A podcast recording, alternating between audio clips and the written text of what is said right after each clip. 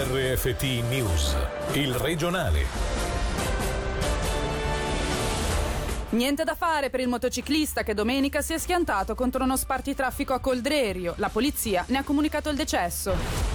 Insieme si può, Federcommercio e Disti lanciano la campagna per dare uno schiaffo alla crisi nel commercio. Lugano Airport, il volo su Ginevra potrebbe essere riattivato in primavera, firmata una lettera d'intenti.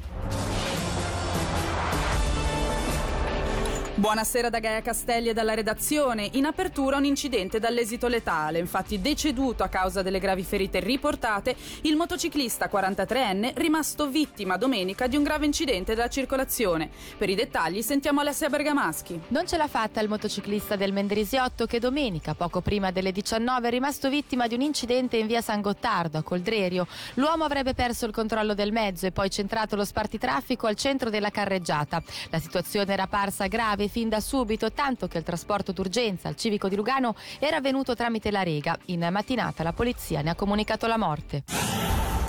Smantellata una banda di clonatori di carte di credito con l'arresto di un 38enne bulgaro. Avrebbero fruttato alcune decine di migliaia di franchi. Selin Lalomia. Le manette sono scattate ai polsi di un 38enne bulgaro residente in Bulgaria sul quale pendeva un mandato d'arresto internazionale della magistratura ticinese. L'uomo, agendo in collaborazione con altre persone, ha manomesso diversi bancomat in Ticino e in altri cantoni, ottenendo i dati necessari alla clonazione di carte di credito che venivano poi utilizzate in Indonesia. L'indebito profilo profitto delle sue azioni è stato quantificato in alcune decine di migliaia di franchi, mentre i danni a oltre 100.000. L'indagine è coordinata dalla procuratrice pubblica Margherita Lanzillo.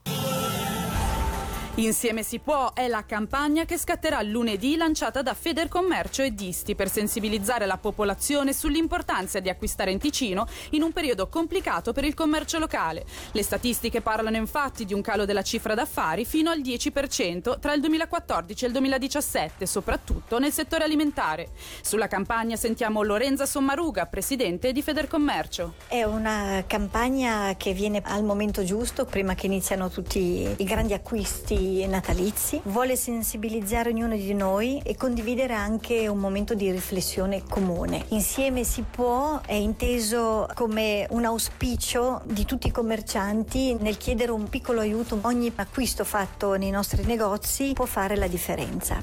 Una grossa mano la potrebbe dare la nuova legge sul commercio che però deve ancora superare alcuni step. Sentiamo Enzo Lucibello, presidente del Disti il commercio fatto nel mese di dicembre equivale al doppio rispetto a qualsiasi altro mese. Certo la legge che ancora bloccata ci metterebbe sicuramente nelle condizioni di affrontare il prossimo anno con un po' più di ottimismo perché grazie a quella mezz'ora in più e l'estensione degli orari a sabato e qualche giorno festivo infrasettimanale ci permetterebbe di fare un servizio al cliente che non dovrebbe come capita adesso in molti centri commerciali alle 5 di sabato già andare fuori dai negozi. Se calcolo che un singolo giorno normale ci porta un 1-2%, potremmo aspettarci un 4-5% di incremento rispetto a quello che viene fatto su base annuale spostare un paio di sedute del Consiglio Comunale di Lugano in uno dei quartieri a causa dei lavori di ristrutturazione di Palazzo Civico. Una proposta già avanzata nel 2018 ma respinta a causa delle spese stimate tra i 40 e i 60 mila franchi.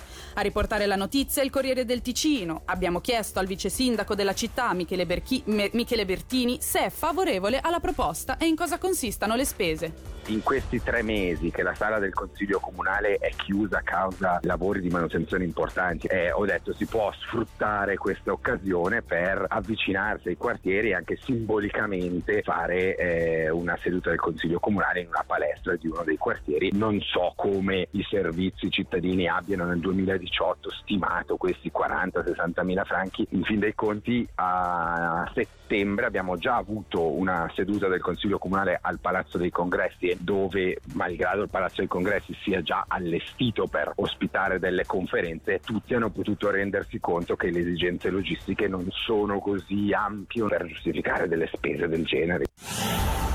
Le notizie in breve questa sera con Michele Sedili. Lugano Airport spunta un interessato per il collegamento su Ginevra. Si tratta della compagnia Lions Air e una lettera di intenti sarebbe stata firmata tra i due partner per riattivare il volo in primavera. Lo riporta la RSI. Amianto alle officine, sì al gruppo di lavoro per approfondire il dossier. Un incontro, il secondo da quando il caso è scoppiato, si è tenuto oggi. Al tavolo i vertici di Suva e FFS, l'associazione Giù le Mani, la commissione del personale e i sindacati. Lo riporta il Corriere del Ticino. Buona annata per le castagne, sfiorate le 60 tonnellate consegnate ai centri di raccolta per un pagamento totale ai raccoglitori di 98.000 franchi. Si tratta di un risultato record che ha permesso al Ticino di raggiungere la produzione precedente all'arrivo del cinipide. Per avere un quantitativo simile bisogna tornare al 2006.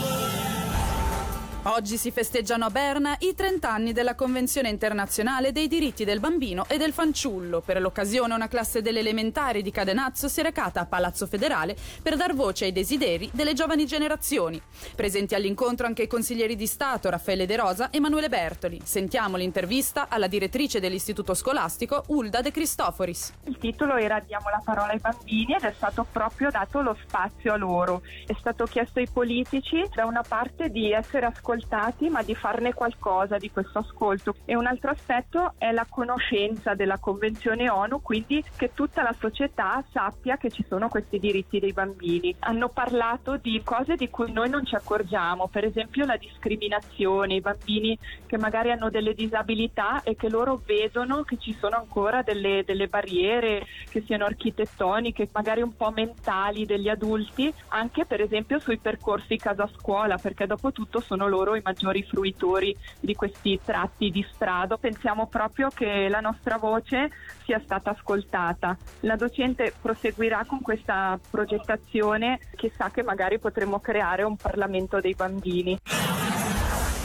Protezione dell'infanzia, ambiente e condizione della donna. Sarà caratterizzata da questi tre temi portanti la 32esima edizione di Castellinaria, Festival del Cinema Giovane, che inizierà domani e terminerà il 23 novembre. Sentiamo il direttore artistico del festival, Giancarlo Zappoli. Cadiamo nel trentesimo anniversario della Convenzione dei diritti dell'infanzia. Come data vi dedicheremo la serata del 20 insieme a Pro Juventute con la proiezione del System Sprenger, un film che sta dritto sul tema dell'infanzia Venezia e anche due proiezioni nel concorso elementari e medie, una il giorno prima e una il giorno dopo. L'altro tema è quello del Friday for Future, prima mondiale in preapertura sabato alle 18, i ragazzi dello sciopero prodotto dalla RSI sulla realtà qui locale dei ragazzi che hanno aderito all'invito di Greta Thunberg a proposito del, del loro futuro. Uno che è nato mentre stavamo facendo la programmazione, ci siamo accorti che nel concorso dei più piccoli, diciamolo così, 5 film su 8 avevano una protagonista femminile e anche in quello dei grandi non mancavano. Guarda un po' cosa sta emergendo. Un discorso sulla, sulla donna, sulla condizione della donna in questo momento, che è Mo Woman, questa volta però dedicato a donne che parlano di sé da tutte le parti del mondo.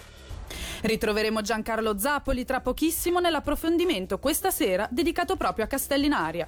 E da Gaia Castelli è davvero tutto, grazie per l'attenzione e buona serata. Il regionale di RFT, il podcast su www.radioticino.com.